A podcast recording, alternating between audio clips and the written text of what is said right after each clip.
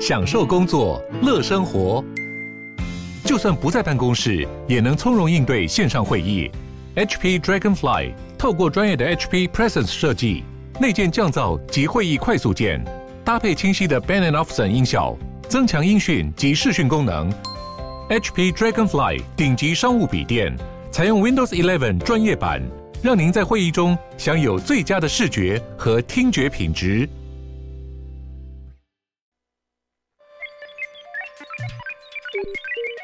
你在哪里？你在世界的哪里？台湾又在世界的哪里？男生看世界，带你掌握脉动，看清局势，找到相对位置，定位自己的坐标。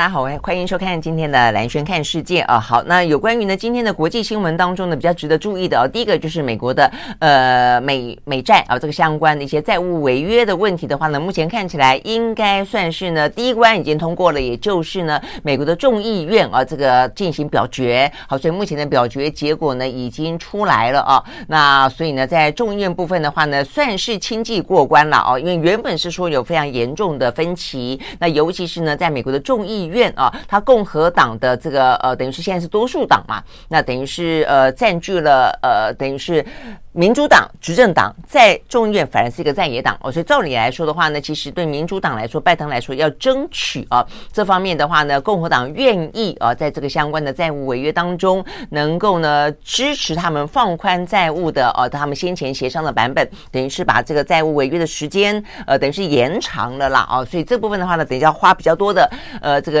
时间去争取嘛哦，但没想到这个争取的结果是。三百一十四票赞成，对上一百一十四票四一百一十七票反对的结果通过哦，虽然这个距离还蛮大的哦，这个大概也接近两百票的差距了。所以原本呢还说呃，本来认为预期。共和党内啊，事实上呢，麦卡锡并不是一个那么的定于一尊的啊，这么的一个位高权重的一个呢众议院的议长啊，是他在共和党内的话呢，也是经历过非常多的波折哦，这个嗯九次的投票才这个惊险过关的啊，所以本来认为说呢，可能有不少的这个保守派的啊，这个共和党内的鹰派人士会扯啊这个麦卡锡的后腿投下反对票啊，但没想到现在目前看起来状况还不错。OK，好，所以呢这是第一关，那接下来的话呢就会看。看到呢，对于美国来说的话呢，众议院过关之后啊，他就要在接下来的参议院，他们要先进行。辩论啊，辩论之后的话呢，就会在周末的时候呢进行表决。但是既然啊，连众议院都可以这样子，目前看起来解除了僵局，呃，成功的表决通过了啊，这个麦卡锡跟拜登之间的这个妥协的方案了。所以应该的话呢，目前看起来美国的预期啊，对于这样子这个呃国会啊，能够呢让啊这个债务违约的事情能够解决，呃，越来越乐观。OK，好，所以呢，如果说呃这个参议院的辩论跟表决在周末过关。的话啊，那一如预期的是，拜登应该可以在五月一号下个呃，等于六月不好意思啊，这下个礼拜一六月五号哦的时候，他在他的啊这个椭圆形的办公室正式签署啊，有关于呢这样的债务违约的状况。可以呢，惊险的呃，这个避免了啦哦。那至于呢，双方的协议的内容，那当然还是有一些呢，是拜登政府必须要遵守承诺的哦。那这个内容的协议的话，我们快的还是让大家看一下啊。呃，这个内容第一个的话呢，我觉得比较精准的去谈它，应该不是提高债务上限啊，因为我看很多媒体都报道说呢，这个呃，拜登跟麦卡锡啊他们的妥协的案子啊是想提高上限，实际上并不是啊，它等于是有点延长期限。就目前看起来的话呢，美国哦，已经碰到这个债务违约的问题，就是一个天花板了哦。那这个天花板的话呢，其实呃。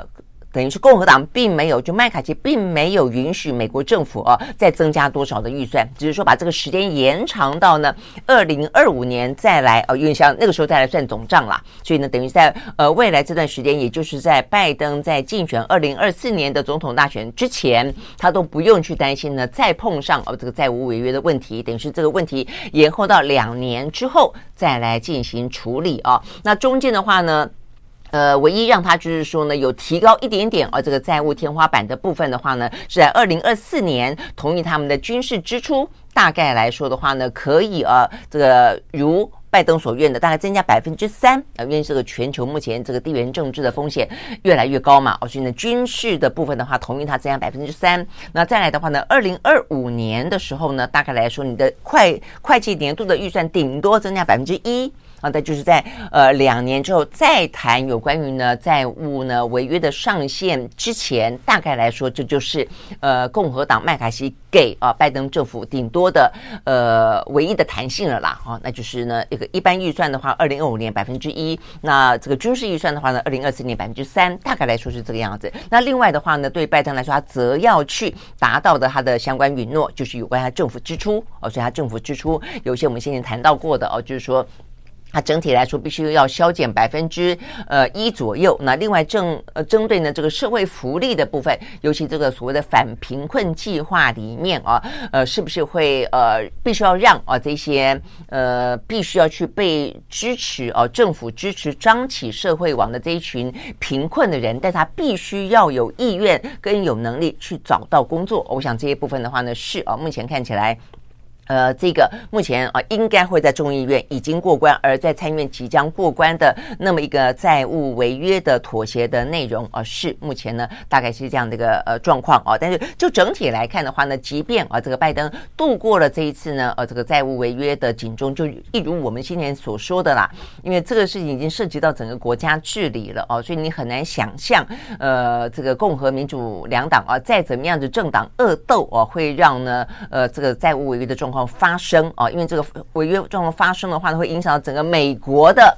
呃评比啊。那另外的话呢，信用评比以及会影响到全世界嘛。哦，所以呢，一如预期的，它就算是惊险的，还是呢呃等于是解套的啦。哦，这个拆除隐性了。但重点在于说，我们要讲的是，我认为在目前这个部分凸凸显出来的，美国大部分的民众啊，尤其是共和党的支持者，对于拜登政府乱花钱。过度支出这件事情，目前看起来事实上是有定见的哦。那呃，目前呢会表决过关，只不过是不愿意让它引爆了一个违约的风暴而已哦。但对于这拜登政府呢，是不是乱花钱，而且过度的倾向于左派，过度的呢呃成为一个社会福利国家，这部分一直是美国国内啊这个讨论还蛮多的部分，也是提供了一个呢呃川普啊或者说共和党的一些比较激进派、激进右派。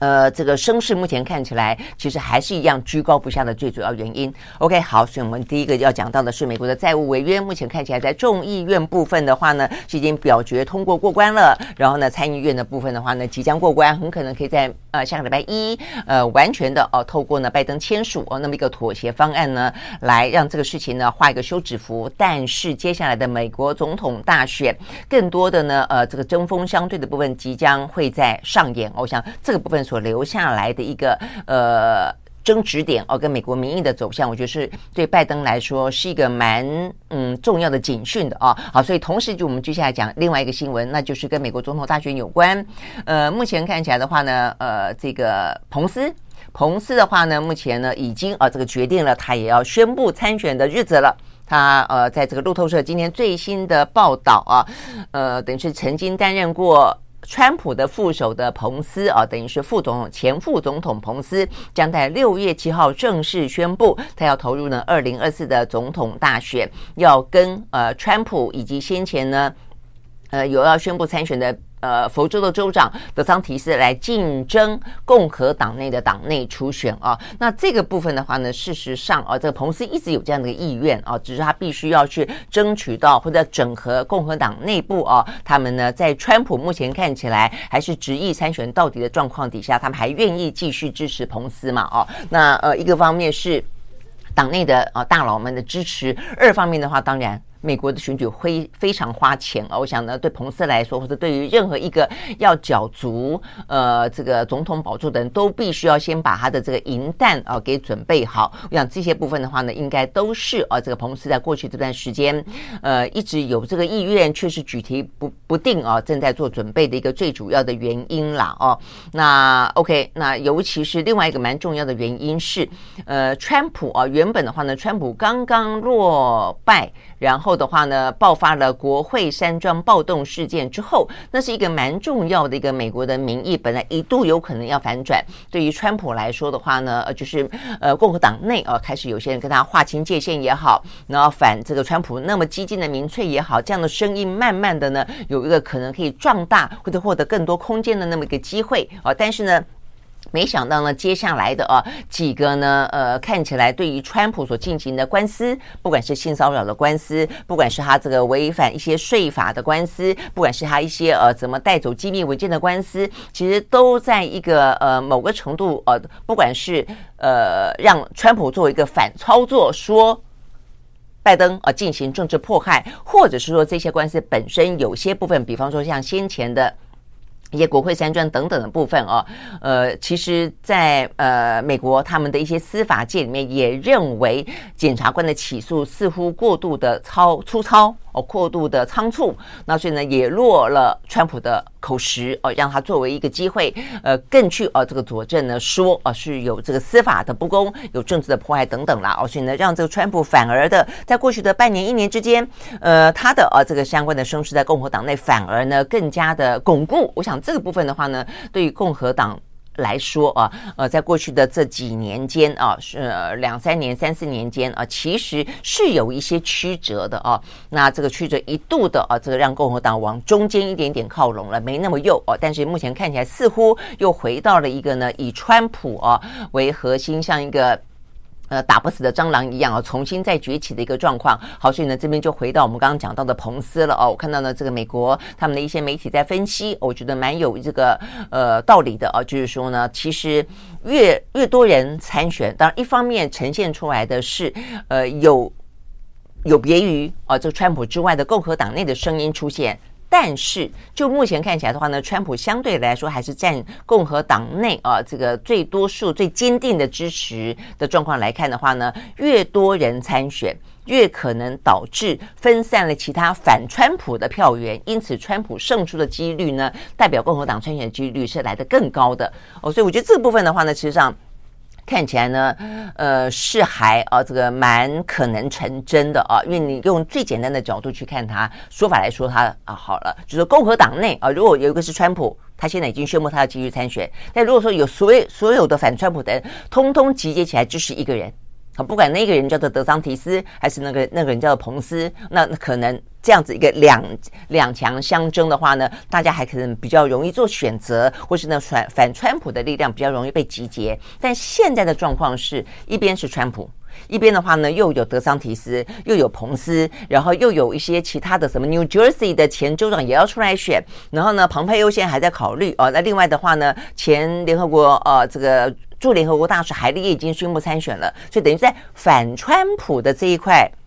或者非川普的这一块呢，共和党党内的啊这个势力当中，哇，这个整个的非常的啊这个纷乱啊，这个就是人人啊都有。意要来缴足，但相对来说的话，反反而分散票源哦，所以对川普来说的话呢，在党内很可能每一个人都呃占个百分之五、百分之十哦，但是呢，呃，但加起来哦，可能有五六个人参选，但是川普只要呢能够。呃，稳定的拿到了百分之三十、百分之四十，甚至目前看起来还在共和党内，呃，有超过百分之五十的支持啊。所以目前呢，就这样子越来越多人共和党人宣布要参选的状况底下，反而是似乎越来越注定川普可能会代表共和党参选。好，所以呢，这对于美国来说真的不是一件好消息哦。那所以呢，等于是在二零二四年很可能会看到呢，重新上演一场。在二零二零年，川普大战拜登啊，这样的一个戏码的话呢，重新要再上演啊。只是四年前、四年后啊，这个状况呢，整个的呃，这个时随境迁，很多状况都已经不一样了啊。那拜登啊，又更年纪又更长了四四年了啊，所以呢，到底呢，这个美国的总统大选会是一个什么局面？呃，目前看起来的状况啊，其实并不是那么的妙啊。因为呢，如果是川普的话，那么为了要因应川普，你会看得到，拜他必须要祭出更多更多。的一些呃做法来应应他哦，那所以可能包括连在国际之间，在中美台的关系之间哦，可能都会因此而受到牵动。好，所以这这部分的话呢，是我们今天讲到有关于第一个拜登呢，他解决了啊这个债务违约的这个警讯啊，但是同一个时间的话呢，共和党内啊越来越多人参选，他也让呢这个总美国的总统大选啊，目前的局势呢，呃可能会越来越复杂。好，所以呢这个部分呢是来自于呢美国。好，那再来的话呢，就是另外一个呢，在昨天啊，大家有非常关注的消息，今天的话呢，显然的继续的要去延烧，那就是呢在南海的啊，这个在印太地区的南海的上空，美国的军机啊跟中国的呃飞机啊有这个相互的啊这个反。在目前来说，都是各自相互指责啦哦。那美国的说法的话呢，是中国的军机挑衅啊。那中国的军机的意思说法是说呢，你入侵到了我们呢正在训练的呃领域的上空。好，所以呢，这个事情目前看起来的话呢。持续的在延烧啊，那最新的消息是呢，目前人正在呢，呃，这个呃欧洲进行访问的布林肯啊，这个布林肯的话呢，针对这个事情，呃，他也呃这个接受媒体的访问的时候，他也呢，呃，回应了，他认为啊，这是呃，他同意啊，这个美国军方的说法啦。啊，就是说呢，这个事情是中方飞行员的错。啊，那他说呢，是他们啊，以就是说，对于美国来说，它只是一个例行的一个寻常的啊，呃，在进行相关的任务。那但是的话呢，呃，中国的飞行员以极不专业的方式呢来进行飞行，挑衅美国的侦察机。哦，那所以呢，呃，布林肯还同时说，他说最近这几个月里边，一连串都有这一类的行动。而且呢，还不止针对美国，还针对其他国家哦。所以呢，听起来的话呢。就是呢，呃，这个中方啊，经常这样子呢，去挑衅其他的国家，然后呢，也包括说，呃，他再次的因此而重申了哦，他说这也正凸显出来为什么美方不断的希望啊，能跟跟中国有正常的畅通的沟通管道非常重要。他就说呢，顺道一提，这包括了我们呢最近一直希望的两国的国防部长之间呢能够沟通，有沟通管道啊。那说呢，最危险的事情就莫过于不进行沟通了。他说会因此。而造成误会或是沟通不足。OK，好，所以这个部分的话呢，就佐证了我们昨天在这个。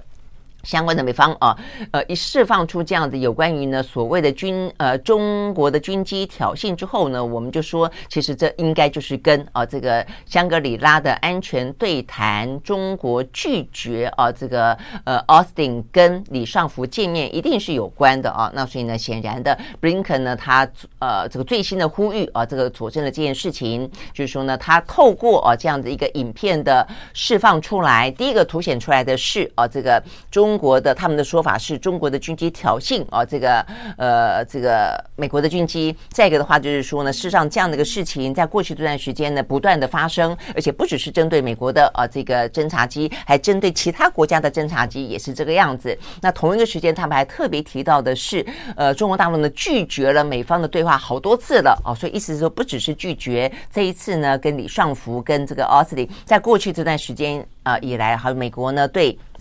呃，这个中国呢其实请求过非常多次，呃，能够呢建立很多不同的一些呢重要的啊这个领域的层级的管道当中沟通，但是呢，呃，中方呢不是已读不回，就是呢悍然拒绝。OK，好，所以呢就是美国方面啊，在被中国拒绝了之后呢，所释放出来的一连串的消息以及相关的影片，那我想呢，他们想要凸显出来的，可能就是一个所谓的威胁论吧，啊，就是中国的威胁论。所以显然不只是在 G7 啊当中所。写在联合声明当中的叫做经济威胁，是它要凸显出来的，也叫做安全威胁啊，等于是正在崛起中的中国，不只是在经济上面威威胁啊，这个呃先进的这些经济体啊，危害到这个全球经济，呃，连在安全军事当中的话呢，也经常做出一些不负责任的挑衅的动作。好，不过这是美方的说法啊，那我们要看看呢，中方怎么说啊？那这个中方的说法的话呢，他们。呃，这个呃，包括他们的外交部的发言人毛宁啊，在第一时间，也就在昨天了啊，这个中方呃，美方释放出呢，释出啊，这个相关的一些所谓的啊，这个双方啊，这个就是中国军机靠近他们进行挑衅的影片之后，呃，这个中国的外交部的发言人毛宁就已经说了啊，他说呢，其实事实上是中方呃，是美方长期的频繁的派遣啊，这个。呃，这个飞机啊，对中国进行抵近式的侦查，就很靠近啊，靠近的侦查，严重危害了中国的国家安全主权、主权安全。他说呢，这种挑衅式的危险动作是引发海上安全问题的根源啊，所以呼吁美方应该立即的停止这一类危险的挑衅行动。而中方来说的话呢，只是采取必要的措施，维护自己的主权安全而已啊。这是第一个，是他们的外交部的说法。再一个的话呢，我们看到呢，这个中共的解放军南部军区啊，这个呃新闻这边呢，也在昨天晚上啊，就这个事情呢，发表了一个声明。这声明的内容讲的更具体了啊，他说呢。呃，事实上呢，解放军的海军十七舰，也就是山东山东号啊，这个山东号就前前段时间，呃，这个跑到我们的东东边啊，我们嗯，这个等于是我们东海岸的这个山东舰啊。他说呢，他们的编队在五月二十六号那一天是在南海进行例行的训练的期间，是美军的一架 RC 一三五的侦察机蓄意闯入训练区域进行侦察干扰。啊，这个是呃中方的说法啊，所以呢，这个南方战区呃，这个组也因此才组织了空中的兵力，全程的监呃跟踪跟监视啊，所以他们完全是依法依规操作呢，专业的规范。OK 啊，我想这个中间有个最主要的争执点啊，就是说到底啊，这个到底呢，美国的这个侦察机啊，这个 RC 一三五，它是飞到哪里去了？呃，如果说你是在美方所谓的空呃国际空域的话，其实过去经常有，而且美军跟美舰就不断的在一些国际的海域、国际的呃空域凸显出来，他们有航行印太、飞行印太的一个呃自由的权利啊，这是美方一直都在做的事情。好，但是的话呢，这一次啊，这一次这个 RC 一三五到底是飞到哪里去了啊？美方说是一个国际空域，但是这个国际空域是不是如同中方所说的，他们正在这个空域的下方？啊，进行呢海面上的啊这个训练。那如果说是他们确实是在海面上的训练的话，那呃，对于中方来说的话呢，他们当然啊，这个警告或者甚至半飞或者甚至是驱离，就有它的一个呃所谓的合理性了哦。那就是说呢，显然的，他们认为美国的这个呢侦察机是正在他们的上方，针对底下在进行的训练进行征收，甚至进行干扰哦。那也因此的话，他们才会升空哦。那 OK，这个升空当然呃过程当中，我想这是一个。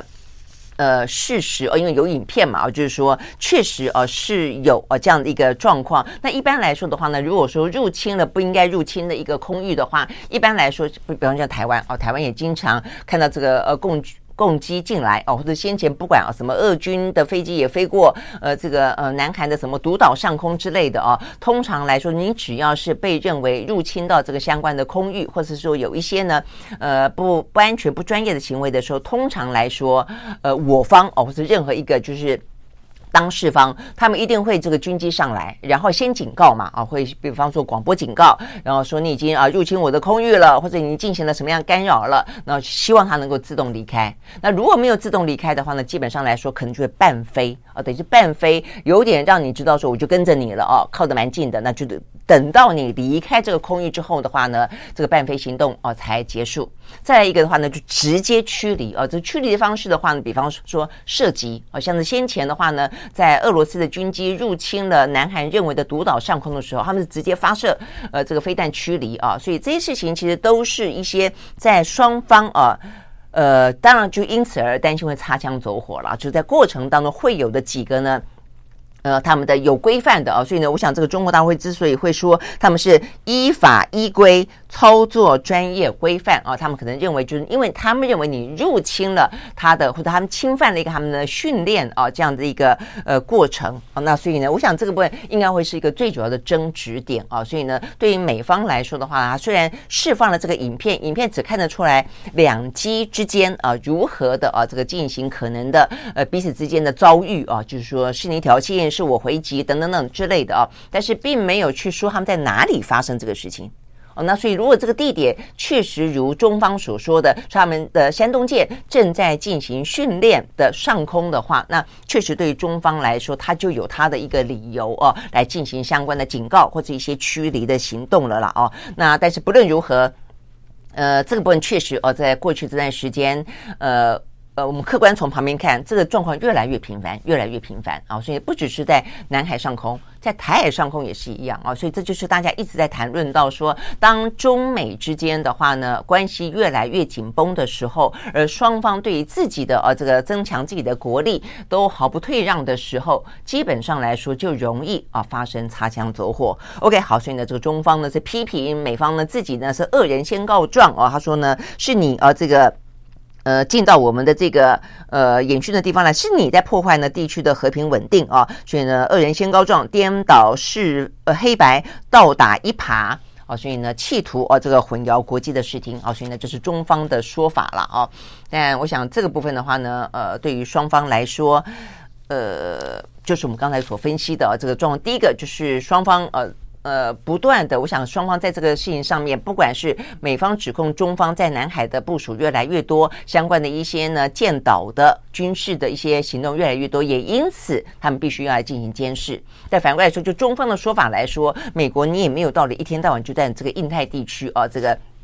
进行一些巡逻哦，所以是是你来破坏呢这个区域的和平，是你呢不断的来这边呢这个拉帮结派等等等啊。那所以双方这样的一个状况底下的话呢，呃，这个部分看起来呢确实是一个呃正在进行中的事情。但是从布林肯今天的最新谈话当中，你显然会看得到啊，就是说对于美方来说，其实也是有一些弹性的啊，因为这个事情是发生在五月二十六号。但他是在五月三十一号公布这件事情，晚了四天公布，最主要是因为没有成啊，这个香格里拉的安全对谈，呃，奥斯汀希望跟李尚福见面这件事情没有成哦，所以基本上来说，如果成了的话，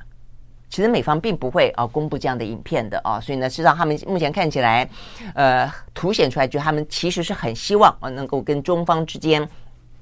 恢复呃防长之间的安全对话了哦，那但是确实哦，我想呢，对于中美目前的这个局势来看的话呢，确实哦不对话是危险的。哦，那只是说呢，目前对于中方来说要回复对话，他们又认为说，你美国总不能够一方面又要制裁我们，二方面又要跟我们要求对话，所以你得要先取消制裁。哦，那至于这个取消制裁，哦，它是取消所有制裁吗？我想不可能。哦，但是先取消对于李尚福的制裁有没有可能？哦，所以总而言之，双方也就是在这个地方啊，不断的哦，在这样子的一个拉锯 bargain 当中。好，所以呢，这个部分呢是目前我们看到的啊，这个呃原本啊这个所期待的看到中美之间不同层级、不同领域的对话呢，都在循序渐进的恢复当中。但很显然的啊，国防部长的对话目前是卡在那个地方了。哦，代表中美的恢复、中美的融冰是有它的局限性的，一样是有它目前呢呃严重旗舰所在的部分。那这是第一个。那第二个的话呢，就是。接下来啊，到底呢，是不是能够在今年年底啊，可以看得到？比方说，拜登跟啊这个习近平有可能要进行会面啊，等等等，而且这个部分，我想也是啊，接下来呢，就还需要啊，再酝酿观察一阵子的吧啊，所以呢，这一波啊看得到的角力啊是这个样子的。好，所以呢，这是在目前最新啊，那接下来就看看啊，这个中方啊如何回应，或者美方是否呢会取消呃这个对于李尚福的制裁了。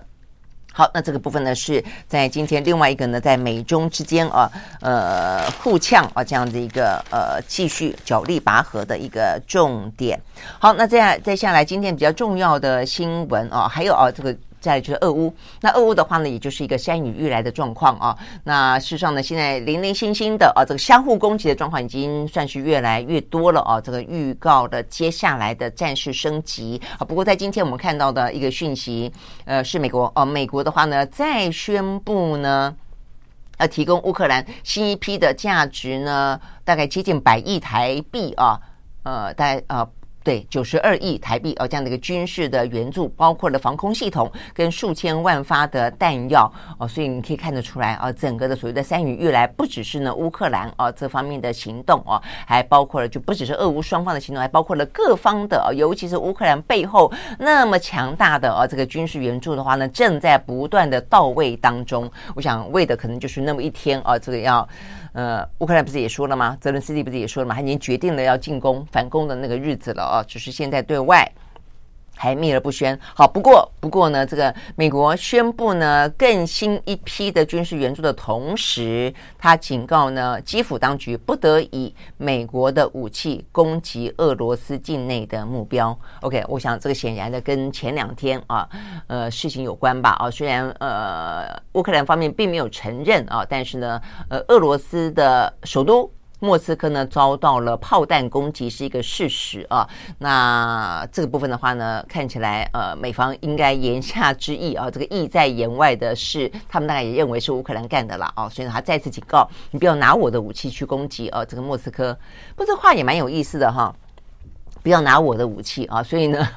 别人的武器可以吗？啊，因为我们发现，比方说像 F 十六，美国是不直接呃、这个呃提供给乌克兰，但是他允许盟邦哦、啊、提供给乌克兰啊。现在是连盟邦他都不认为啊，都不要求呃、或者说都反对啊这个提供给乌克兰的。那现在等于是允许盟邦提供给乌克兰啊，所以你会发现这种事情是有在外交意义上是不同层级的啊，就我提供跟我让我的朋友提供。跟我不让我的朋友所有人提供，哦，这事实上是不一样的意义的啊。那现在美方的话呢，再次强调的是，不要用我给你的武器去攻击啊俄罗斯，我给你的是一个防御性的、自我防卫性的啊。好，所以呢，这个部分的话呢是，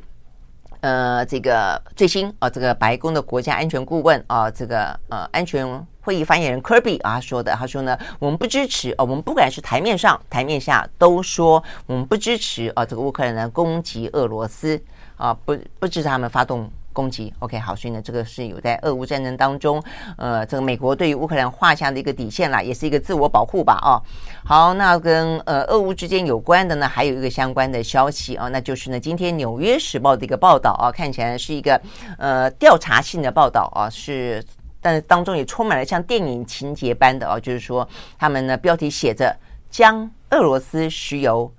隐秘的运往中国的。黑暗舰队哦，所以呢，这边等于是他经过一段时间的调查，甚至我们看得到这个卫星的空拍图哦，就是说呢，到底俄罗斯它的石油在呃美国为首的西方世界呢禁运之后，为什么几几乎对于俄罗斯的经济啊呃不伤毫发？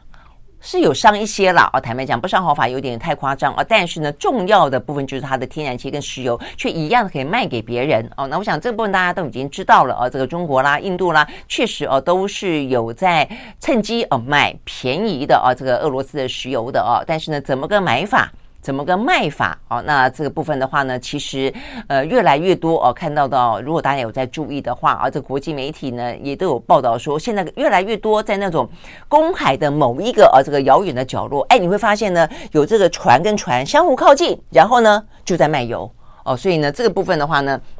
事实上啊，在过去的俄乌战争发生之后啊，呃，俄罗斯卖它的石油，其实呢有越来越多啊，这个穷则变，变则通的啊，这个呃买卖方式了啊，所以呢，这个看来真的很像电影情节啊。那这个《纽约时报》呢，今天最新的报道是，他们一路的调查跟拍，确实看到啊，这个俄罗斯用这些很就是比较他们认为的隐秘的方法啊，那像是呃神不知鬼不觉，因为在茫茫大海中嘛啊，如果你真的没有好好去跟监的话，未必跟监得到。那他们就看到呢，呃，这个有他们的一定的这样的一个路线跟轨迹啊，而且呢，采取的是很诡谲的啊。他们说呢，他们是用一些电子啊，这个等于是呃，因因为一般啊，这个这些大型的船舶，不管是为了安全起见，或者为了掌握一些运送的啊这个呃流程跟进度跟到货的啊这个时间等等，都会配备一些发送信号的装置。啊，但是呢，他们发现呢，俄罗斯这些游轮的话呢，隐蔽了这些装置啊，所以让外界啊都都没有办法得知哦。所以现代的隐形，就是我们在看，比方说隐形战机，它不是真的隐形，它就是让你在雷达上面呢侦测不到。所以呢，游轮也是啊，他们呢就是利用了一些比较尖端的定位的装。定位的欺骗术啊，然后呢，想办法让自己呢，呃，航行在茫茫的大海当中，没有人呃知道它，至少在雷达上啊、在某些部分是侦测不到的啊。那而且让，而且他们这个呃，纽约时报道还说呢，它可以做到说，让你以为它在 A 处，是让它是在在 B 处啊，这个 又又又厉害了一点了啊。好，所以呢。他们就讲到说呢，在他们的调查当中啊，有三艘俄罗斯的游轮啊，至少在十三次的航行当中都假装他们在日本以西的水域上面航行，但事实上他们正在俄罗斯的的码头，而且正在把。石油运往中国大陆，OK，好，所以呢，这个部分的话呢，在《纽约时报》的报道当中，把它形容为黑暗舰队啊，但是呢，也凸显出来了哦，这个俄乌战争当中，你会知道俄罗斯哦，他们的这个石油啊，目前的一些状况，也可以去理解为什么它的呃整个的呃这个西方的制裁基本上来说，并没有造成太大的伤害，而对俄罗斯来说，还可以继续打下去。但另外一方面，我觉得哦，我觉得在这个时间点上，我觉得也还蛮特别的啊。当然，除了《纽约时报》自己进行调查。之外。他这样的个素材哦，会不会呢也被美国运用来再给中国施压？因为中国现在正要扮演呢一个俄乌之间的一个调停者的角色啊。那但是呢，现在中方不呃美方不断的希望给中方压力啊，让中方能够跟美国之间有更多的我们刚刚讲到的，包括国防部长啊之类的啊一些恢复相关的往来，能够有更明显的融兵嘛啊。所以呢，他如果能够越能够掌握到中国大陆的一些他认为的啊一些呃谈资啊，比方。比方说，呃，军事威胁；比方说，经济威胁；比方说，呃，事实上，你也不断的呃在提供俄罗斯，就算没有军援，但是有很多的金援啊。我想这一部分的话呢，其实都啊这个在美中的呃这样的一个呃拉锯哦，跟现在的一个呃这个看不到烟硝味的啊这样的一个战火当中，都会扮演蛮蛮一定的角色的啦。哦，OK，好，所以呢，就是《纽约时报》啊，这个今天所报道的啊，这个。俄罗斯跟中国之间啊，他们的关系当然就是在美国的围攻底下啊，这个纠结盟友的围攻底下，中俄之间的关系确实是越来越紧密啊。就是大家不晓得这个事情是怎么运作的啊。那现在呢，透过他们的专题调查报道啊，知道了呢，他用一些比较尖端的定位的欺骗术啊，那可以达到啊这样的一个状况。好，所以呢，这也是科技啊，能够呢呃做到的事情越来越多了。那再来的话呢，就要讲到哦，这个中国大陆的呃经济的，因为中国大陆事实上呢，我们也讲到说，它在过去这段时间，呃，即便在国防呃部这个地方的话呢，他们并没有打算要跟呃奥斯汀呃重新连接上，但是在其他的商务上，在其他的贸易上，事实上呢，已经恢复了跟美国之间的一些沟通连接了。为什么？哦、呃，这跟中国大陆自己的经济窘境事实上有关系的啊。所以呢，在今年的第一季。呃，在疫情刚刚呃算是结算是结束了，也不能说完全结束，因为现在包括中国大陆哦，是他们的疫情有也有再起，台湾也是啊。那但是总之，至至少是在封控啊这个结束之后，中国大陆经济曾经一波啊这个重新起来。当然也跟这个去年基期比较低有关系了啊，但是重点在于说最新的呃所公布的中国的经济数字，中国呢似乎出现了呢第二度探底的危机。我们都想这个部分的话呢是还蛮重要的一个讯息哦，因为目前全球来看的话呢，美国啊美国的话呢，他们还是面临到一些通膨，虽然比较落下来了哦，但是的话呢也还正在尾声哦。那但是整个的状况其实呢经济表现并不是那么好，所以大家大家本来蛮仰赖。哦，在这个疫情解封之后的中国大陆的强劲需求，来带动全球的啊这个经济的复苏。苏好，但是目前看起来呢，最新的中国统计局所公布的五月份制造业的采购经理人指数，显然的很不乐观啊，所以它已经连续的第三个月呈现下滑的局面了。它事实上呢是在荣枯值以下，呃，四十八。啊，所以呢，等于是连续三个月下滑，连续第二个月已经在五十荣枯值以下了啊，所以它等于是呢加剧了投资者啊这个对于全世界第二大经济体呢，呃，等于是希望能够快速的复苏这件事情，可能更多的担忧了啊。好，那所以呢，这个部分的话呢，呃，进一步的数字看得出来的啊，这个他们的呃数字显示出来的。呃，这样子的一个呃制造业的表现的不良，跟他们啊这个看起来市场需求不足有关啊，所以呢，反映出说市场需求不足的企业比重有百分之五十八啊，他们都感受到觉得市场需求不足，而且呢，他们说这个数字呢是有这个调查以来的最高值。另外，不只是国内需求不足，等于是内需哦不振。其实中国大陆一直希望内需哦，因为他们这个是呃。市场的量体也蛮大的哦，所以如果大家都都都大爆发的话，坦白说，其实呢，这个经济的复苏的力道应该蛮强劲的。但是目前看起来的话呢，观光旅游事实上是有啊这个爆发哦，但其他的部分其实并没有哦。我想这个是一个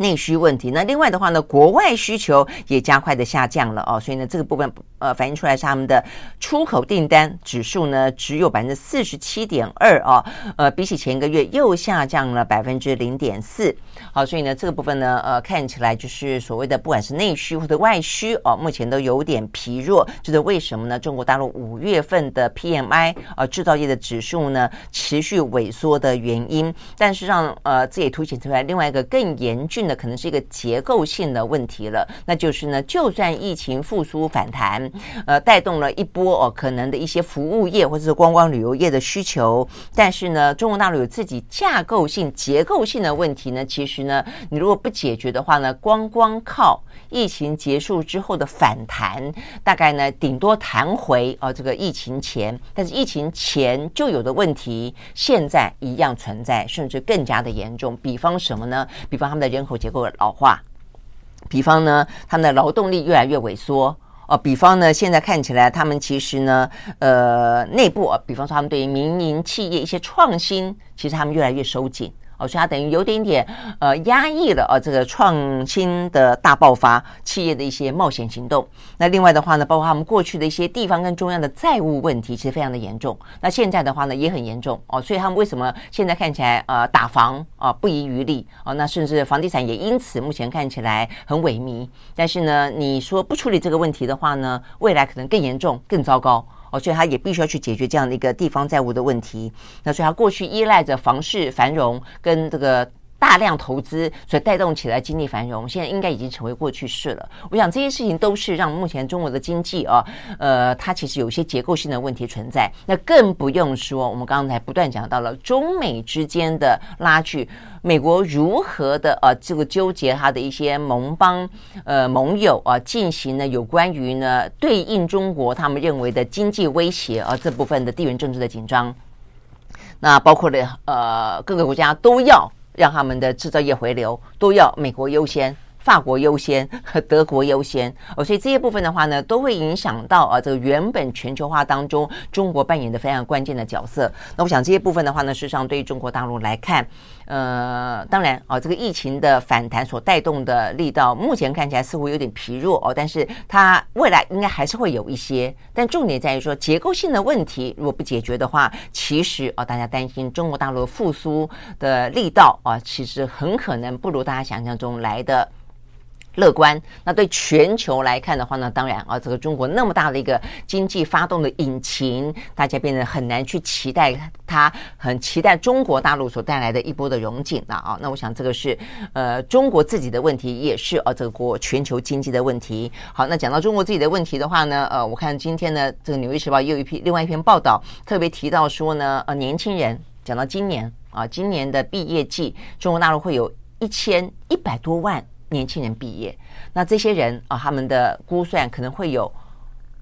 五分之一以上的人找不到工作。哦，所以这个量体是非常非常大的，会等两三百万人找不到工作。啊，所以显然这个问题已经上升到了某个程度的呃国家安全问题了。啊，所以呢，呃，《纽约时报》报道说呢，面对这个问题的话呢，连习近平啊最近谈话呢都在设法跟跟年轻人展开对话。啊，他呼吁年轻人。要学会吃苦啊，并不是没有工作，而是工作呢对接不上。这个问题不止在中国大陆有，在美国也有，在台湾也有哦。就是说，你会发现疫情期间啊，这个等于说复苏了之后，解封了之后，一方面又看到呢啊，很多的企业缺工，有没有？但是另一方面，你会发现很多人失业，有没有？所以一方面又失业，一方面又缺工，那你不是照理来说呢？事求人，人求事，就对接起来了吗？但是现在很显然的，全世界很多国家、很多市场都面临了对接不起来，这叫错接现象。就是呢，你很可能你有的技能跟他要的技能对接不上啊。比方说，现在可能要有更多更高科技的，就连高科技当中，它的专长也不断的在转移嘛。比方说，我们说 AI。因为它已经提供了很多可以被人工智慧取代的了，所以你今天的拥有的才华很可能被 AI 取代的话，你可能需要有另外的才华、另外的才能。好，所以我想这是一个错接，错接已经是现今职场上这一两年间非常严重的问题哦。那我想这个部分的话呢，呃，目前呃，这个反映在中国大陆经济也是一大难题。那我想，同样对台湾人来说也是啊。所以呢，变你要对市场非常的敏锐，你甚至要对地缘政治、地缘经济非常的了解，掌握到很可能的趋势，你才可以让自己念了。四年的书，你不要说进学校的时候呢，以为是一个世界的模样，出学校之后，你的技能就已经呃失去市场了，这真的就很尴尬了。所以我想这些部分是现在啊这个科技进步的两面刃当中，另外一个呢可能必须要去特别提高警觉的地方了。所以呢，这是连带讲到。OK，好，所以呢这边我们谈到的是中国经济的问题，就目前眼眼前看起来的话呢，经济数字啊不漂亮哦，那呃，所以我们看到这个昨天。美股的表现啊也是很糟，相相当程度呢就来自于中国大陆宣布的这个最新的经济数字。但就整个架构来看的话呢，有些部分不只是中国独有，呃，而且中国也它有它其他结构性的问题。那不止中国独有的，包括很多的国家啊都碰到了。我们刚刚讲到了这种错接的啊这个职场啊目前的工作的状况，我想这一部分都是我们看得到的。那所以呢，讲到了有关于呢这些科技的进步之快啊，那唯一你目前看得到的，应该啊这个如果。你拥有这方面的专长，应该是相当具有未来性的啊！我想半导体、AI 啊，这部分是啊，所以我们今天呢，今礼拜四嘛啊，我们今天在蓝轩时间呢，呃的阅读趋势啊，阅读网络当中，我们也特别谈到了黄仁勋呃来台湾所带起的旋风，以及呢接下来的啊这个。呃，半导体 AI 当中哦，它的一个呃爆发的程度啦哦，好，那所以呢这边部分讲到的就是黄仁勋啊，可能不止在台湾啊，这个掀掀起旋风。今天最新消息是，他应该会在结束了呃台湾的行程之后，他会前往大陆进行呢相关的访问啊。那我想这个部分的话呢，就也就是呃。应对了啊，他前段时间接受了《金融时报》访问的时候，他呼吁美国政府啊，他认为呢，美中之间的强对抗啊，其实对于美国企业来说，实际上是非常不利的啊。他特别讲到说呢，就算啊可以调整在台湾的晶片生产，也不能够放弃在中国大陆的市场。而且他话讲得这么的白啊，那所以从这个角度看，你就会知道说，为什么他来台湾。当然了，他他以行动表示，他虽然假设性的说，呃，可以放弃跟台湾啊、这个晶片的生产，但是他也还跟台湾呢，呃，展开了更多的合作啊、所以呢，这几天的话，看起来他跟鸿海之间啊、这个刘阳伟啊，他们呢，这个呃，看起来蛮麻吉的哦、而且他的这个伺服器啊、很多生产代工也都是从红海，因为他跟台积电啊、也有更也有一些合作关系，跟很多啊、这个呃伺服器的。产业链啊，在台湾供应链啊，有更多的合作，但重点在于说，他不能放弃的中国市场。显然的，他此行亚洲行，他是会去中国大陆的。好，所以呢，目前看起来的话呢，黄仁勋啊将转往中国大陆这件事情是受到啊这个关注的啊。那至于他去的话呢，会见哪些人？然后的话呢，会谈哪些具体的投资计划吗？那但是这个投资计划的话。会不会呢触碰到美国的禁令呢？那我想这个部分是蛮值得关注的哦。好，那就在黄仁勋即将去中国大陆的这个时候，有一个也是一个当红炸子鸡，目前人正在中国大陆进行访问。那个人呢，就是搭着他的私人专机的马斯克。好，马斯克的话呢，今天呃五月三十号。抵达了北京哦，那呃，马斯克这个部分，我坦白说，我觉得蛮值得关注的啊。虽然马斯克这个人呢，反正就是语不惊人死不休啦啊，这个非常经常出场，非常的华丽啊，但是他的呃电动车跟他的新链还是具有相当程度的一些话题性、趋势性跟地缘政治的重要性啊。所以因为你看啊，这个马斯克他去啊这个呃中国大陆，因为我们他带动的话题，最近中国大陆比较火红的话题当然是电动车。但是你以为他只跟中国大陆谈电动车，那你可能就错了哦。那见的不只是商务部长王文涛，他也见了中国大陆的工业和信息化部长啊，这个金壮龙。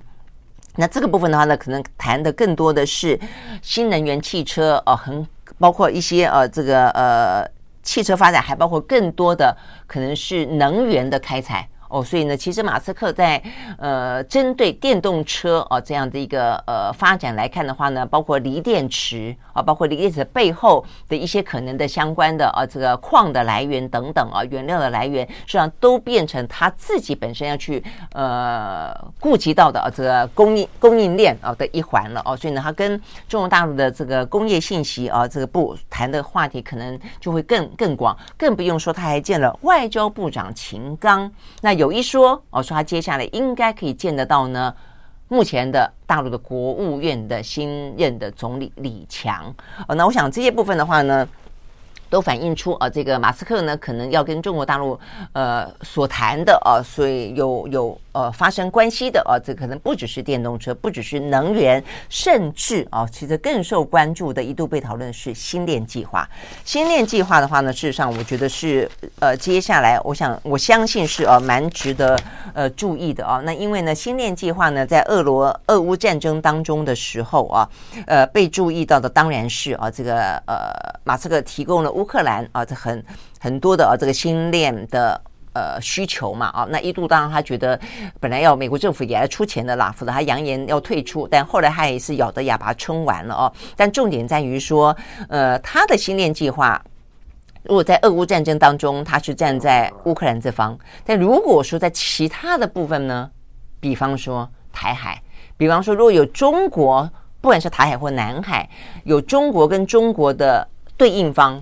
那一依照马斯克跟中国市场的。关联度、紧密度的话，它会站在哪一边啊？我觉得这部分的话呢，事实上是蛮重要的啊。那所以呢，对中国大陆来说的话呢，他也在这个俄乌战争当中看到了星链的重要性啊。所以呢，事实上呢，中国大陆自己本身也在发展他们的这个相关的卫星服务，那也包括了一些军万一万一啊，这个有冲突、有战争，他们所需要凭借着卫星所提供的一些及时的情报、及时的监控。啊，及时的军事行动的讯息。那所以呢，他们这个部分的话呢，先前就有在讨论到说，马斯克啊，他现在已经把三千多颗。星链的卫星送到轨道上了，预计发射的总数还超过三万多颗。那呃，卫星跟卫星系统之间的话呢，今天中国大陆并不仰赖，也不期待透过马斯克来提供这样的一个星链计划。他们有自己的星链计划，他们自己的计划的话呢，打算说要发呃发射哦大概至少四百五十颗的卫星所组成的中型的卫星系统，就可以达到他们所希望能够呃气球的那么一个呃通信的设备了哦，通信的。平宽了，但重点在于说，